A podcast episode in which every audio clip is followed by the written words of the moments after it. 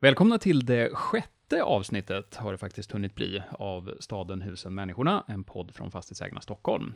Idag tänkte vi prata kultur för hela slanten, eller eh, åtminstone fokus på kulturens byggnader. Det låter väldigt eh, pampigt Just när man det. eh, uttrycker det så.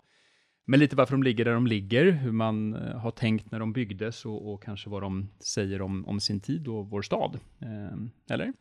Absolut, och kanske lite hur man tänker framöver med kulturens byggnader, vem vet? Jag heter Oskar Öholm, är vd på Fastighetsägarna Stockholm och sitter i vanlig ordning med arkitekturhistorikern och Stockholmskännaren Henrik Nerlund här bredvid mig. Eh, jag tänkte på det, man kan ju utbilda sig till arkitekturhistoriker. När, när blir man Stockholmskännare? Vad, vad krävs för det? Liksom? Det kändes som att jag blev det nu när du sa att jag var det. Ja. det, det är väl så. Det är när någon säger att man Det är när någon säger det. Jag hjälper dig med varumärkesbyggandet helt enkelt. Tack för Ja. det. Välkomna hit. Tack, välkomna.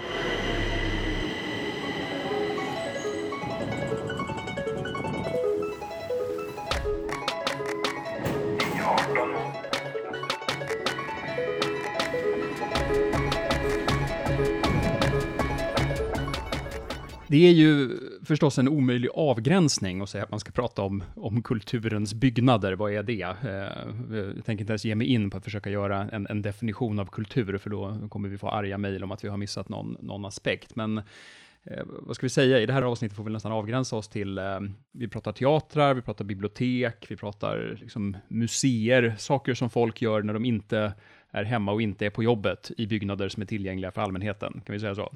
Ja, men det kan man göra. Vill man göra en jättestor eh, definiering av begreppen så kan man säga att kultur är det som inte är natur. Men då har vi väldigt mycket saker att prata om. Så att, eh, jag tror Mm. att din avgränsning, den eh, är enklare för det här avsnittet. Ja. Men var ska vi börja någonstans då? Ska vi, eh, ska vi börja vid stadsbiblioteket? Det känns väl som verkligen kultur?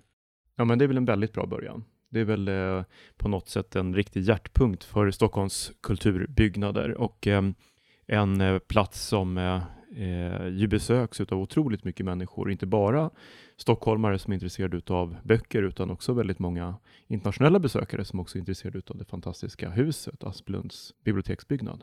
Så både egentligen byggnaden och innehållet som lockar dit både stockholmare och besökare. Och ett exempel får man väl säga av, av byggnader i Stockholm som har liksom internationellt gott rykte om arkitektur och annat, antar jag. Absolut, jo, men det är ju en av de kanske mest kända arkitektoniska verken i Sverige, så att det är ju en byggnad som väldigt många besöker eh, och kommer och tittar på. Jag tror att många stockholmare inte riktigt förstår hur känd den här byggnaden är i den typen utav, ut- utav kretsar. Och den är ju fantastisk eftersom den inte bara så att säga, är ett bibliotek inom citationstecken, utan den berättar också en slags historia. Asplund var väldigt duktig på att koreografera människors användning utav byggnaderna. Så när man träder in så i stadsbiblioteket så, så leds man upp på en slags vandring in i huset som är väldigt speciell och typisk för Asplund. Inför avsnittet så bara tittade jag på liksom lite skisser och bilder och sådär. Och det känns som att det samtidigt måste ha varit eh, verkligen i en brytningstid. Om man tittar på de första sketcherna så såg det ju väldigt annorlunda ut från vad det sen blev. Att det, till slut blev det det här typexemplet på, det man utomlands kallar Swedish Grace och sådär. Men att det var inte alls så det såg ut från på de första sketcherna. Var, var det en sån brytningstid då? Vi pratar vadå, 20-tal? Ja, exakt. Ja, det stod färdigt 1928 och det är precis där så, så är det ju väldigt många olika influenser som samverkar och eh, den internationella modernismen håller på att få sitt genombrott. I Stockholm så brukar man ju datera modernismens intåg till 1930 till den eh, Stockholmsutställning som då var. Det här är 1928. Eh, Gunnar Asplund är en av de stora arkitekterna som senare också kommer bli en ganska högt profilerad modernistisk arkitekt. Han är en av de arkitekter som skriver under manifestet Acceptera som är ett slags stridsrop för funktionalistisk arkitektur. Men det här är lite tidigare. Eh, och man ser ju fortfarande då de här klassicistiska dragen i den här byggnaden. Sverige var ganska speciellt, Norden var rätt speciellt, för vi hade vår, den här egna, du sa Swedish Grace, den här nordiska klassicismen som faktiskt inte finns någon annanstans egentligen som stil under den här perioden precis före funkisen. Och Det är den man har städat bort på fasaden på Grand Hotel nu va? Ja, det kan nya, man kanske eller? säga. Ja, precis. Eh, Grand Hotel har ju haft en mängd olika fasader som man har gjort om under många tider, så på sitt sätt så är det den här Alltså folk vet lite vad vi pratar om. Ja, den nya fasaden som ska se ut som den är ännu äldre Mm. än den som var Mm. innan är ju eh, mycket riktigt, den ska se ut som en fasad från innan eh, Swedish Grace-epoken. Men jag skulle bara säga det att eh, det som är spännande med stadsbiblioteket om man tittar på utsidan då, det är ju att det både är ganska, vad ska man säga, ren och saklig byggnad, eh, funktionalistisk byggnad, samtidigt som den har en del av de, de, den ornamentik och de uttryck som den nordiska klassicismen hade. Så man, man ser att det här huset, det står mitt mm. i brytningstiden som du säger, med ett ben i varje ända. Jag såg någonstans där det fanns en kupol med från början också. Ja, det, man, det kan man nästan föreställa sig när man mm. ser huset idag. Det, att det saknas en hatt på det. Att det saknas någonting där uppe. Men det som är fantastiskt, jag nämnde tidigare, när man rör sig inne i byggnaden, hur känslan är när man går in, när du går upp och ska låna böcker. Hur, hur, hur har du någon känsla för hur, hur upplevelsen är? Men det är väl just att man, man kliver upp i biblioteket på något sätt. Det är väl den huvudkänslan, är inte det? Exakt. Och det där är ju otroligt medvetet. Det är en slags, som en procession som man genomför. Man går igenom den här väldigt mörka vestibulen som man kommer in i och sen så ser man ljuset där uppe. Och så Bildningens ljus. Liksom. Exakt, man mm. träder upp till bildningens ljus. Oerhört vackert. Och uppe i rotundan där alla böckerna då liksom riktigt markerar att här finns kunskapen. Mm. Framtidens liksom, ljusa bildning som man då ska få sig till godo. Ska vi prata lite om hur, hur den kom till och varför, varför stadsbiblioteket ligger där det ligger? Jag, dels tyckte jag det var kul att um, det känns ju som ett av de mest offentliga av offentliga byggnader förstås, när man pratar om ett stadsbibliotek. Men, men det är ändå då intressant att, att den kom till genom att delfinansieras genom en ganska kraftig donation från en av Wallenbergstiftelserna. Så att det, det fanns en del liksom, privata pengar man ville hjälpa till att få det här på plats ändå. Ja, och det här var ju en tid där, där väldigt mycket eh, utav de publika byggnaderna hade eh, privata donationer i ryggen. Inte minst Stadshuset själv mm. och andra byggnader som kom till. Det var ganska mycket byggnader som kom till under 20-talet, publika byggnader i samband också med demokratins genombrott i Sverige. Så visst var det så. Det var innan som kommunen eller staten gick in och helbetalade eh, de kulturella byggnaderna.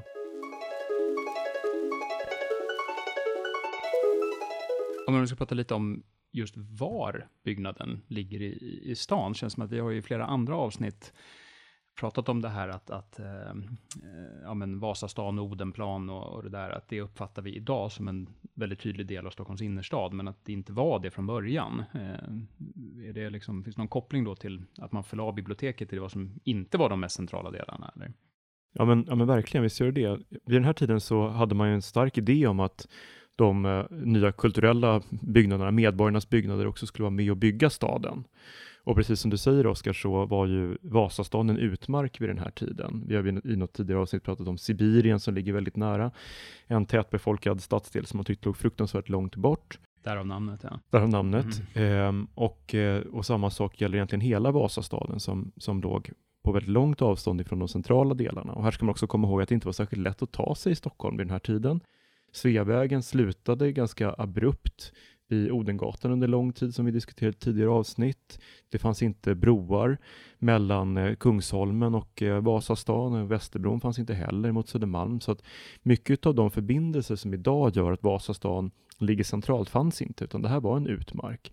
Så det är klart att det var ju en stor satsning som staden tillsammans med privata pengar gjorde att förlägga en så pass central publik byggnad så pass långt bort för att på så sätt, vad ska man säga, koppla upp den stadsdelen i, för folk mentalt i Stockholm, att det gjorde Vasastaden till Stockholm mer än vad det hade varit tidigare. Och ge folket skäl att besöka den delen av stan, även om man vare sig bodde eller arbetade där.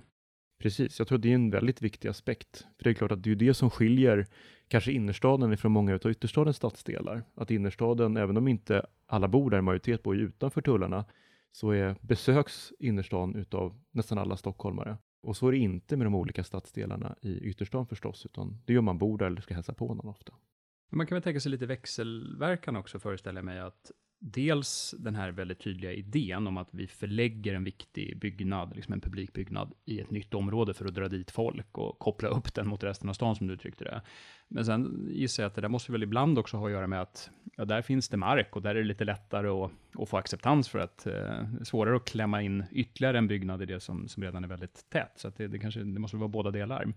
Jo, men visst är det så, självklart. Samtidigt som sagt så, vid den här tiden var det viktigt att lägga prominenta byggnader på prominenta platser. Och ser man i Vasastan så, så, så är det stadsbiblioteket ligger ju liksom verkligen väldigt elegant på hörnet nedanför observatoriet kullen. Mm. Eh, och det finns ju andra byggnader i Vasastan, då framförallt kyrkor som är väldigt prominent placerade. Gustav Vasa kyrka som ligger i Odenplans fond till exempel.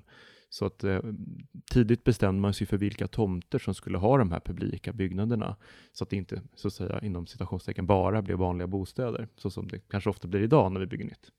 Finns det just apropå idag, några sådana exempel på att man tänker likadant i, i Stockholm, att man försöker lägga en, en publik byggnad för att locka folk till en ny stadsdel? Ja, det är egentligen en diskussion som jag saknar lite grann, som jag tror vi skulle kunna väcka och jag tror att vi skulle kunna göra mycket mer utav det när det byggs så väldigt mycket just nu i Stockholm. Det har ju diskuterats nya, en ny byggnad till stadsbiblioteket, det har diskuterats nya operor, det har diskuterats en mängd olika kulturbyggnader, eller ett Nobelcenter. Mm. I Stockholm så tenderar man att vilja lägga allting i den gamla innerstaden ungefär som att det vore 1928 fortfarande. Mm. Jag tror det finns stora möjligheter att lägga nya saker i nya stadsdelar. Då menar jag inte väldigt så att säga, avlägset, utan i de nya halvcentrala stadsdelarna, Liljeholmen, Hammarby sjöstad och så mm. vidare, som är lätta att ta sig till för alla. Ett litet exempel är möjligtvis då Stadsarkivets nya lokaler i Liljeholmen, där man har en publik eh, möjlighet att lyssna på föredrag och, och besöka stadens arkiv. Mm. Samtidigt är det kanske inte alltid det hundraprocentigt sexigaste för alla, men ett, ett litet steg på vägen det säger en del om, om dig tror jag, att du ser Stadsarkivet som en, en dragkraft för hela stan, även om det säkert är oerhört spännande. Ja, det...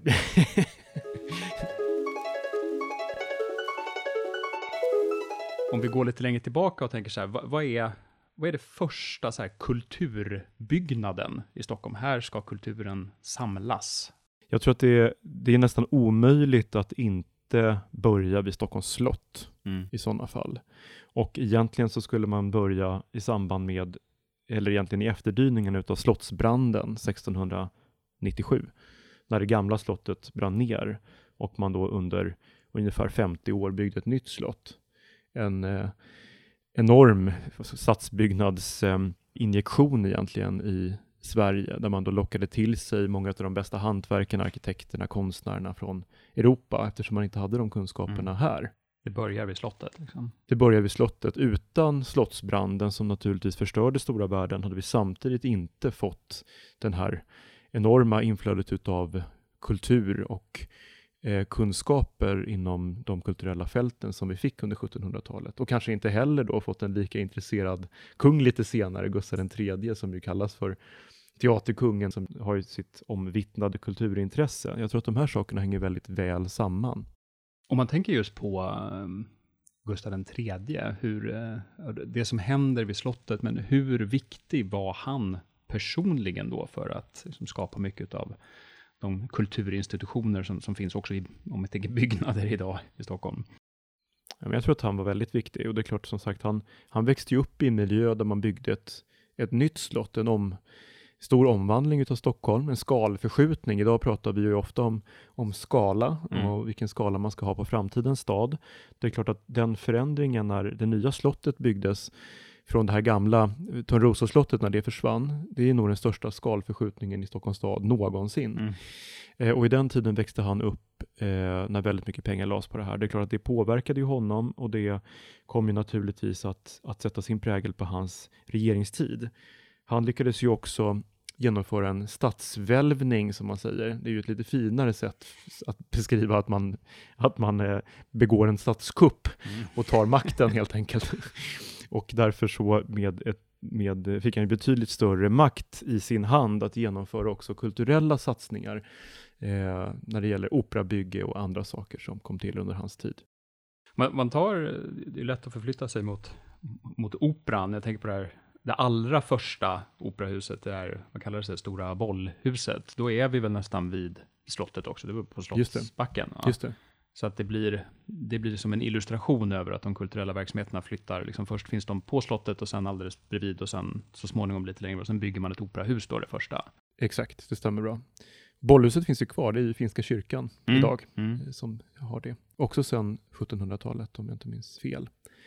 Eh, nej, men, men det stämmer. Man, man flyttar ju då till Gustav Adolfs torg rakt över Strömmen och bygger eh, det nya operahuset.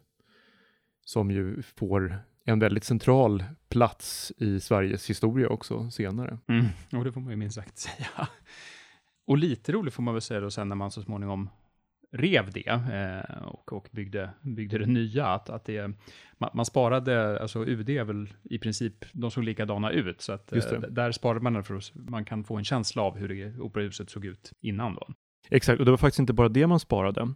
Vi kan säga att eh, UD, alltså Arvfurstens palats, det byggdes ju som en replika av operan. Så då hade man två byggnader som såg likadana ut. Och sen så rev man då den gamla operan eh, 1892 och byggde den som finns där idag. Och då sparade man det kanske mest udda, nämligen det så kallade lilla kabinettet, det rummet dit Gustav III togs efter att han blev skjuten på maskeradbalen. Ja, just det. För det mm. blev han ju på operan och eh, när då den gamla operan revs så sparade man alltså rummet och det finns då insatt i den nya operan, märkligt nog. Så det finns faktiskt ett, ett 1700-talsrum i den här 1890-talsbyggnaden dit då en kung skjuten har tagits. Har släpats liksom. ja. Även om hans själva dräkt är väl på Livrustkammaren om man vill gå och titta på den. Ja. Det stämmer bra. Mm. Men det är klart att här är också en, en brytningstid. De, de känns som att alla lever i brytningstider. Men, men man tror att man själv är, är unik, men man ska då hitta symbolerna. Men jag tänker så här, att man ändå river det här operahuset och bygger ett nytt. Vad, vad är det för samhällständer som gör att man känner att nu, nu håller inte det här längre? Och det är klart, det var ju en väldig sak att riva det här operahuset. Dels med sin historia och dels med platsen Gustav Adolfs torg som förändrade sitt utseende helt och hållet. Det var, blev också en väldigt stor strid. Väldigt många var emot det här. Man kallar det en hög cigarrlådor staplade på varandra. Det nya operahuset. Det som vi idag tycker är vackert och bevaransvärt. Det säger väl någonting om stadsbyggnadsdebatten under åren. Men det som hade hänt från Gustav IIIs tid fram till det sena 1800-talet, det var ju egentligen att att det hade eh, vuxit fram en bredare medelklass, en eh, borgerlighet i staden som, som gjorde anspråk på att också styra staden på ett annat sätt än vad man hade gjort tidigare under de kungliga enväldena till exempel.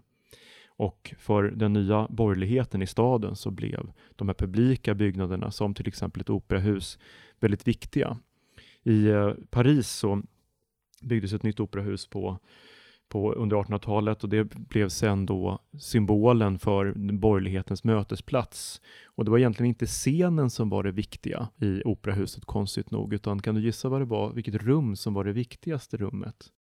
Att det var där man som eh, besökare skulle visa upp sig själv då, eller? Exakt. Mm, naturligtvis. Det viktigaste rummet var trappan, eller mm. trapphallen. Mm. Det kan man också se både på Operan i Paris eller på Operan vid Gustav Adolfs torg, vilka enorma proportioner som trappan har. Om man tittar på vad, hur mycket trappan upptar av byggnaden, mm. så är det en väldigt stor del.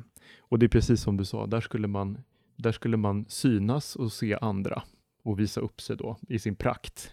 Viktigt i vid den här tiden. Kanske idag också, fast vi kanske visar upp oss på sociala medier och sådär istället för i, i trappan på ett alltså, operahus. Trappan på operan var sin tids Instagram. Liksom. Absolut, mm. det tror jag man får säga. Men ändå inte, intressant, vi pratade, när vi pratade om parker i förra avsnittet, det, det är ju lite samma på något sätt samhällsförändring, att, att eh, en, liksom, då, borgerligheten tar liksom över från kungamakten för att uh, själva ta plats i staden och synas. Så att även parkerna var ju från början de här hovets trädgårdar. Ja, och, så, så, det här är lite samma, samma situation egentligen. Absolut, det är, det är definitivt en del av precis samma process. Och man kan se, vi, vi skulle kunna titta vidare på, på Nya Nationalmuseum som är ju nästa hus som så att säga har tagit klivet över strömmen. Mm. Där finns ju statens numera då samlingar utav måleri framför allt och skulptur. Men tidigare så fanns allt det här i slottet. Det var ju tidigare, tidigare så var slottet då, det var ju statens stora byggnad, eller kungens stora byggnad.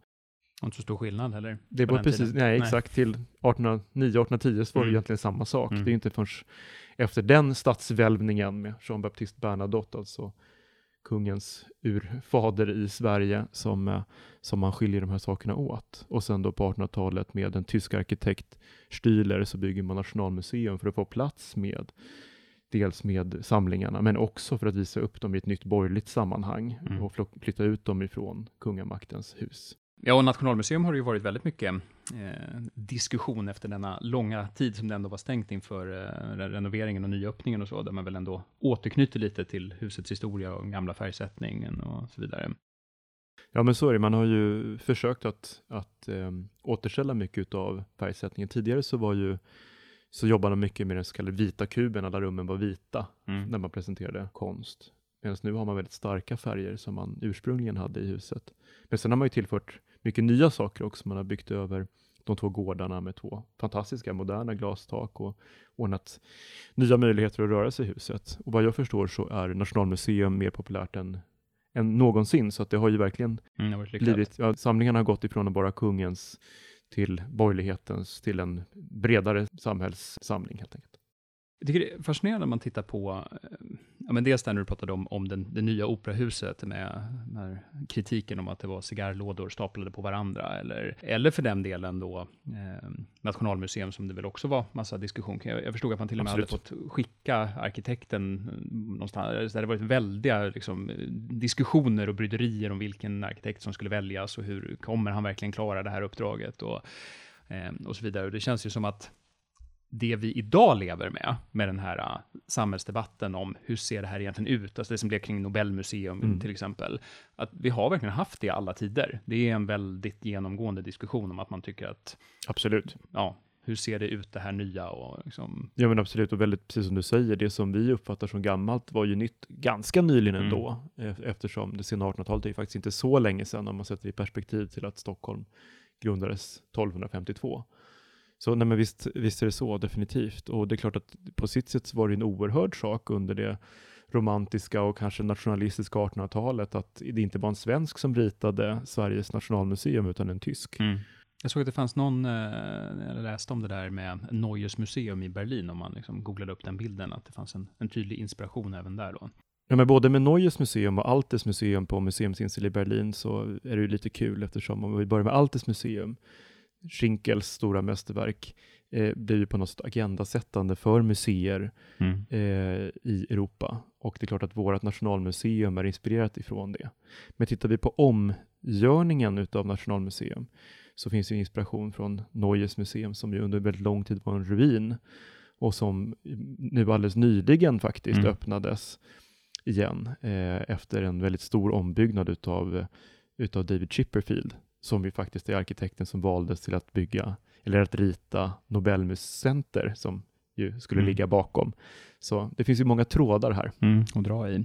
Jag tänkte på det nu, ska vi hålla oss i Stockholm förstås, men när du sa Museum Insel i- i Berlin, alltså den här som situationen att det i väldigt många städer blir så att man samlar ändå den där typen av museer ja, på en plats, eller blir väldigt koncentrerat i en stadsdel eller, eller sådär. Hur, varför, är det en medveten tanke att det blir så, eller varför hamnar man där? Ja, men det, det har att göra med att många, många museer kom till också vid samma tid. Och 1800-talet, och som sagt vi pratade om den nyväckta nationalismen och nationalstaterna som egentligen inte fanns på det sättet som vi tänker oss att de gör idag, före 1800-talet. Bortsett Sverige då så var stora delar av Europa bestod av ganska få väldigt stora välden med många olika folkslag. När de sen eh, ville ha sina egna stater så blev museer ett viktigt sätt att visa att man hade ett eget speciellt ursprung. Eh, och därför så vid den här tiden så försökte man skapa sådana och då samlade man dem vid samma plats så att man skulle få den här upplevelsen. Det var en del av 1800-talets stadsbyggande, så, så, så ser det ut i många, i många städer. Sen är det ju inte först kanske efter första världskriget som många av de här länderna blir självständiga på riktigt. Mm. Vilket man också kan märka om man ska vara ärlig när man går runt på en del av de här museerna idag, att en, en, en del av dem har, eh, känner ett behov av att förklara detta väldigt tydligt när de ska presentera liksom, sina utställningar och så, att det, eh, utgångspunkten var en annan tid och, liksom så vidare. Ja men absolut, jag menar på, på frågan vad, vad är ett folk så är det ju någon som har sagt att ja, det är en, en dialekt med en armé. Exakt. Och det är klart att då handlar det om att, att, att skapa sin nation utifrån olika, ja, kanske kulturella referenser, verkliga eller ibland lite påhittade. Mm. Mm. Vi nämnde Konserthuset eh, också. Ska vi säga något om det? Ja, men det skulle vi väl absolut kunna göra. Det är ju eh, en byggnad också lite från samma tid som stadsbiblioteket som vi pratade om. På sitt sätt en, eh, eh markerar kanske en slags slutpunkt om vi tänker oss den här, eh, den borgerliga och eh, tiden i Stockholm och sen det demokratiska genombrottet som kommer eh, med de här centrala byggnaderna för den typen av funktioner. Ehm, en mycket stor byggnad som är ganska unik i världen när det gäller eh, att vara byggd för att, att framföra musik i. Mm. Att det inte är ett operahus eller, eller större, utan att det, att det är just ett konserthus. Ivar Tengbom som, som ritar och är väldigt speciell också med, här, med sin blåa färg och ganska fantasifulla kolonner en lite påhittad kolonnordning mot Hötorget. Men tittar vi vidare, vi pratade ju tidigare om utvecklingssprång, så kan vi säga att det som händer sen efter Konserthuset är ju egentligen att, att eh, synen på vad kulturlokaler, kulturbyggnader, att den förändras. Och att när Stockholms ytterstad byggs under från början, vi börjar på 30-talet och sen vidare 50 och 60-talet, så är det en helt annan typ av kulturbyggnader som byggs mm. där. Vi kan väl prata om det eh, alldeles strax, men jag tänkte bara uppehålla mig lite kort kring det som vi var inne på med, med ehm, om du pratar om nationalstaten och att liksom symboler för liksom folket, nationen, alltså i, i någon mening. Alltså att lite lever det väl kvar. Det känns som att diskussionen framförallt kring, kring ja, men operahus blir den finns kvar i den här diskussionen som ju är i många liksom, städer runt om i världen, att operahuset är en väldigt tydlig symbol, trots att det väl om man ska vara helt ärlig inte är så jättestor andel av befolkningen som liksom går på opera varje vecka, så, så är det fortfarande en, en symbol för, ja kanske, ja, om inte nationen så för den staden. Om, så här, Sydneys operahus eller det man har gjort i Oslo nu, eller, eller diskussionerna i, i Stockholm. Blir det något nytt operahus i, i Stockholm, tror du? Oj, det är en väldigt svår fråga. Det, det eh, skulle ju vara väldigt intressant med en ny stor publik byggnad naturligtvis. Jag vet inte hur, hur stor efterfrågan det finns på en ny opera. Staten bestämde sig för några år sedan att man skulle bygga, som man säger, en ny opera i den befintliga operan. Mm. Eh, och jag tror att man sköt till två miljarder för att man skulle göra det. Eh, vi får se om det går att göra, eller om det är så att man skulle tänka nytt redan från början. Sen är det väl så här att när du lyfter operahuset i Sydney så är ju det, den har, byggnaden har ju blivit en ikonisk byggnad mm. just för att den är så pass speciell och vi känner egentligen inte till några andra byggnader i Sydney. Nej, nej det, är, det är ungefär den jag tänker på såklart för mig som inte har varit i Sydney. så så ehm, eh, jag vet inte hur stort intresset var för opera i Sydney på 50-talet, men, mm. men, det är klart att byggnaden har ju satt staden på kartan verkligen. Lite kul, den är nyritad av dansken Björn Utzon och kaklet som den är täckt med, det vita är ju alltså ett, ett eh, kakel som kommer från Höganäs, så att det finns en liten svensk koppling. Ser vi till de andra städerna så tänker jag att du nämnde Oslo. Eh, Köpenhamn har också byggt en ny opera med privata pengar. Då. I Oslo så är ju, har man ju en ny hänförande opera som ligger nere vid vattnet. Då ska man komma ihåg att, att eh, Oslo var en mycket mindre och betydligt fattigare stad än Stockholm och hade inte den möjligheten i slutet på 1800-talet att, vad ska man säga, bygga ja. de pampiga byggnaderna. Liksom. Nej men precis, och, och, och, och, dessutom när Stockholms opera stod färdig så var ju faktiskt eh, Norge och Sverige i union med varandra. Mm. Så att eh, eh det är inte först på senare år som man fått den möjligheten. Den byggnad man ersatte med Oslo-operan var alltså en biograf mm. som man använt för operaföreställningar. Så mm. Men det är ändå, min poäng är egentligen att det är ändå intressant att även då i vår tid så blir det så blir operahuset en symbol. Det blir inte bara att vi ska bygga ett operahus för de som gillar att gå på opera, utan ja, det blir också en, en symbol för i, i, både liksom Oslo som huvudstad, men kanske liksom för den norska nationen och liksom hundraårsfirandet av självständighet. Alltså det, allt det där kommer in. Eh, operan är en symbol. Ja, men visst är det så, absolut. Och då vänder vi blicken österut och tittar mot vår andra granne som också alldeles nyligen firade hundra år, alltså Finland, så mm. är det ju mm. samma sak där, att, eh, att man har satsat mycket på offentliga kulturbyggnader. Alldeles nyligen så öppnade ju Ode, det nya nationalbiblioteket till exempel, som är en väldigt spektakulär byggnad. Eh, och det finns andra exempel. Så det är klart att mycket av det gjorde vi i Sverige för lite drygt hundra år sedan. Mm. Men det är ju ett tag sedan som den senaste stora kulturbyggnaden slog upp sina portar i Stockholm. Mm. Man kanske får tänka sig att det är någon ny stor privat donation som kommer att behövas för att ha råd med det framöver. Ja, det, så har det ju varit tidigare, så mm. det är väl inte omöjligt.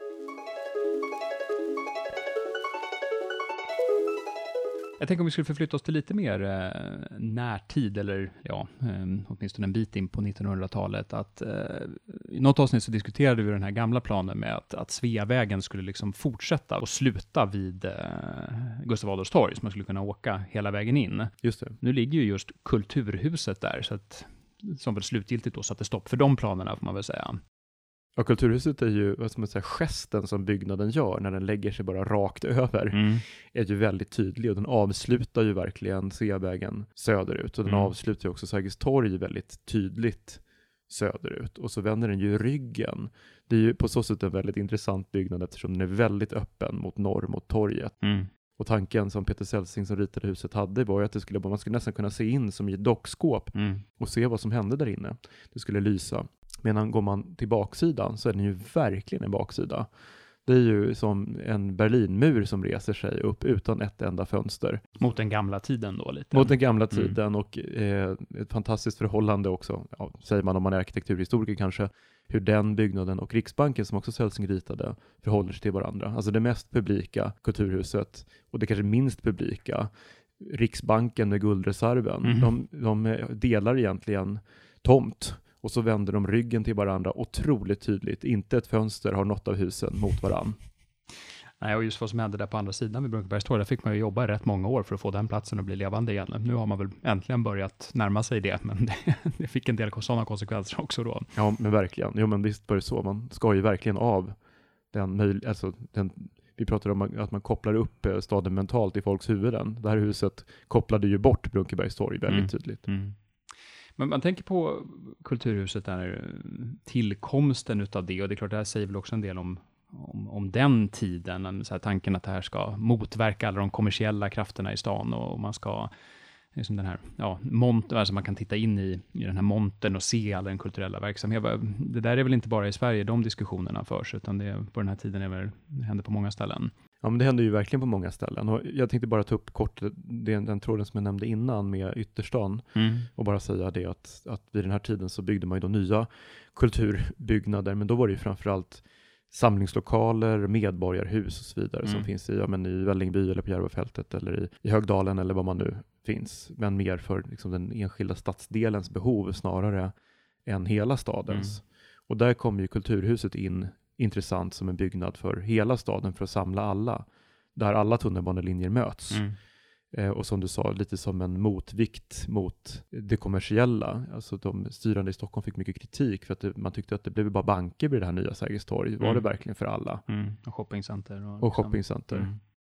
Och då har man ju samtidigt, apropå samhällstrender, då, det blir ju en röd tråd här, att det börjar vid hovet, alla de kulturella institutionerna, och sen eh, flyttar det ut därifrån och någon sorts borgerligheten tar över och bygger sina palats, och sen så kommer man till en tid när, när det ska tillkomma alla då, i någon sorts idé, och då, det, det är det man ser här. Ja, men exakt. Och, och i, när Kulturhuset invigs så håller Hjalmar Mer i sitt invigningstal så säger han så här att Kulturhuset är kronan på verket, mm. men verket självt heter Cityregleringen, omdaningen av det centrala Stockholm. Mm. Så det blir en slags slutpunkt också för eh, rivningarna i city, att man då erbjuder någonting annat till stockholmarna. Jag, jag tänker så här, man, man, glömmer ju bort det, särskilt om man inte var med på den tiden, men att, att riksdagen också satt i de här lokalerna under väldigt lång tid. Och att vadå, det som är Stockholms stadsteater nu, det var liksom plenisalen i riksdagen ja, det, under flera just. år. Då är det ju nästan omöjligt att inte tänka på att eh, om man tänker liksom på DDRs gamla parlament, eh, som ju också låg i ett kulturhus, som ju dessutom är ganska likt. Alltså jag tänker på Palast Republik, det, det måste ja, ju vara det. lite samma, eh, samma tidsanda då. Ja, men ja, visst, visst, absolut var det så. Palast Republik byggdes ju under det tidiga 70-talet, såklart 76. Jag tror Kulturhuset stod väl klart 74. Så det är klart att de här är ju verkligen samma andas barn. Mm. Sen så i, i DDRs parlament, det var ju liksom inte, det var ju liksom ett... Ja, det så kallade parlamentet. Ja, ja precis. ett pseudoparlament. Mm. Medan Sveriges riksdag var i alla fall en riktig riksdag. Mm. Ehm, men, men så är det ju och under lång tid i Sverige så tänkte man sig ju, man flyttade ju provisoriskt till nya lokaler. Men eh, många partier, framförallt Socialdemokraterna, vill ju egentligen sitta där för jämnan. Mm. Så de hade egentligen inte tänkt flytta tillbaka, flytta tillbaka mm. utan om det inte hade blivit maktskifte i slutet på 70-talet så hade förmodligen riksdagen suttit kvar vid Sergels torg. Men mm. nu, nu flyttar den ju faktiskt tillbaka sen till ett ombyggt riksdagshus på Helgeandsholmen. En kul grej är också att man byggde bara halva kulturhuset först. För de som inte minns det så finns det roliga bilder, men det ser väldigt märkligt ut när bara ena halvan finns. Och det mm. dröjde ganska lång tid innan man fick råd att bygga den andra halvan. Idag känns det ju självklart att det liksom är en lång avlång byggnad. Mm. Tidigare så var det en, en, liksom en mer fyrkantig byggnad som bara stod vid Sergels torg och inte eh, vid fontänen. Så mm. Men då kan man ju tänka sig att eh, just det här med, med kulturhus som symboler för statsmakten, att där har trenden gått lite tillbaka då, att så här, eh, kulturhuset har inte längre någon, någon riksdag i sig, men är fortfarande väldigt populärt. Eh, eh och även om eh, folk i DDR inte gillade liksom, den här, det så kallade parlamentet, så var det väldigt populärt att gå just och använda huset som, som kulturhus. Ja men absolut, det kallades ju för, Erich Honecker som var ledare i DDR, det kallades ju för hans lampaffär eftersom mm. det var så mycket belysning och det var så påkostat och man kunde gå dit och bowla och dansa och göra ofarliga saker så att säga, som regimen inte tyckte var så jobbigt. Och så är det ju, men vid samma tid kan man ju också kasta ögonen mot Frankrike och se, i Frankrike har man ju som någon slags tradition att varje president får bygga sitt eget monument i Paris när de har avgått. Och Georges Pompidou byggde ju sitt mycket kända då kulturhus också eh, Centre Pompidou eller Beaubourg som det också kallas för. Eh, också i samma, lite samma typ av arkitektur mm, som man kan känna igen sig. Kulturhuset och Palais de Republik. Ja, det är möjligtvis en intressant skillnad mellan eh, monarki och eh, republik då, att i monarkier så får kungen bygga sina kulturhus när han är kung eller när hon är drottning, medan i, i republiker så bygger man kulturhus och presidenten när han eller hon har avgått istället. Jaha, så, så är det alldeles säkert. Men du, ska vi prata om eh, framtidens kulturhus då? Vad mm. kan vi tänka oss komma här framöver? Apropå jag vet ett som kungen hade massa synpunkter på. Ja, men det känns ju just hela den diskussion som har varit om eh, Nobelcenter och sådär. Det hade väl verkligen varit en vår tids kulturbyggnad då. Ja, men jag tror att, jag tror att eh, tanken var det från början. Sen så visade väl debatten att man kunde se på det där huset på lite olika sätt, vad det, vad det var, så att säga, vad innehållet var. Eh, om det var var det framförallt ett kontorshus med konferensmöjligheter eller var det framförallt ett museum med utdelning av Nobelpriset? Mm. Och där hade ju folk ganska olika uppfattningar. Tror du att det skulle vara lättare då, jag tänker på kopplingen till eh, stadsbiblioteket, att vi, vi bryter ny stad genom att lägga det, liksom, koppla upp en ny stadsdel? Hade det varit lättare om man hade föreslagit ett Nobelcenter i, eh, det vet jag, Hagastaden eller liksom någon, något område som vi ska bygga ut Stockholm med? Det tror jag att det, att hade varit, eh, apropå det du sa inledningsvis, både för naturligtvis att det finns mer plats som inte är redan inmutad, men också för att det hade ju varit med och laddat den nya stadsdelen med ett nytt liksom, kulturellt värde och kopplat upp den. Så det tror jag hade varit betydligt enklare. Men det svåra med sådana här saker är att jag kan tänka mig att Nobelstiftelsen till exempel tyckte att oj, men det där är en utmark. Mm. Men man måste ha lite fantasi och se framtiden an och jag menar om 10 år eller 15 år så är det mitt i stan mm. och då är det ju en väldigt eh, central plats. Så det handlar lite grann om att ha självförtroende i stadsbyggnaden egentligen, processerna, att våga liksom förlägga saker, inte bara i det som just nu är, är de mest centrala lägena. Ja, men exakt. Stockholm måste ju vara större än vad det var 1928 när stadsbibblan öppnade. Mm. Och eh, det tror jag kanske är en av de viktigaste sakerna framöver när vi mm. lägger nya kulturbyggnader.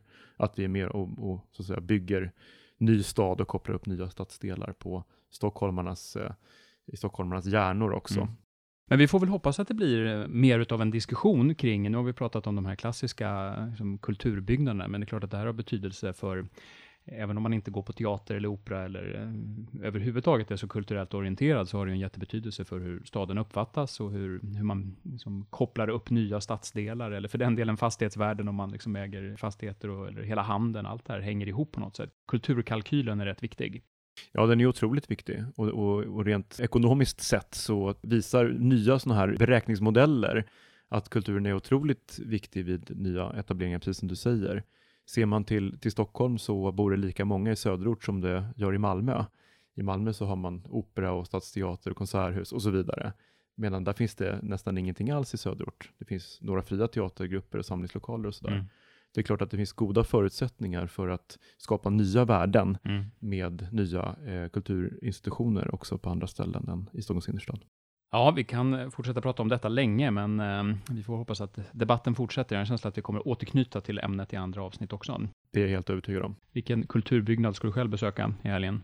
Du, det var en bra fråga. Jag har inte hunnit gå på Nationalmuseums nya utställning om 1989. Eh, det ska jag försöka hinna med innan den stänger. Ja, själv letar jag biljetter till Pontus och amerikanerna på Nalen, men eh, det får funka det också. det är en kulturbyggnad det med. Tusen tack för idag för att ni eh, lyssnade på eh, podden Staden, husen, människorna. Eh, vi är tillbaka snart med ytterligare ett avsnitt. Tack för idag.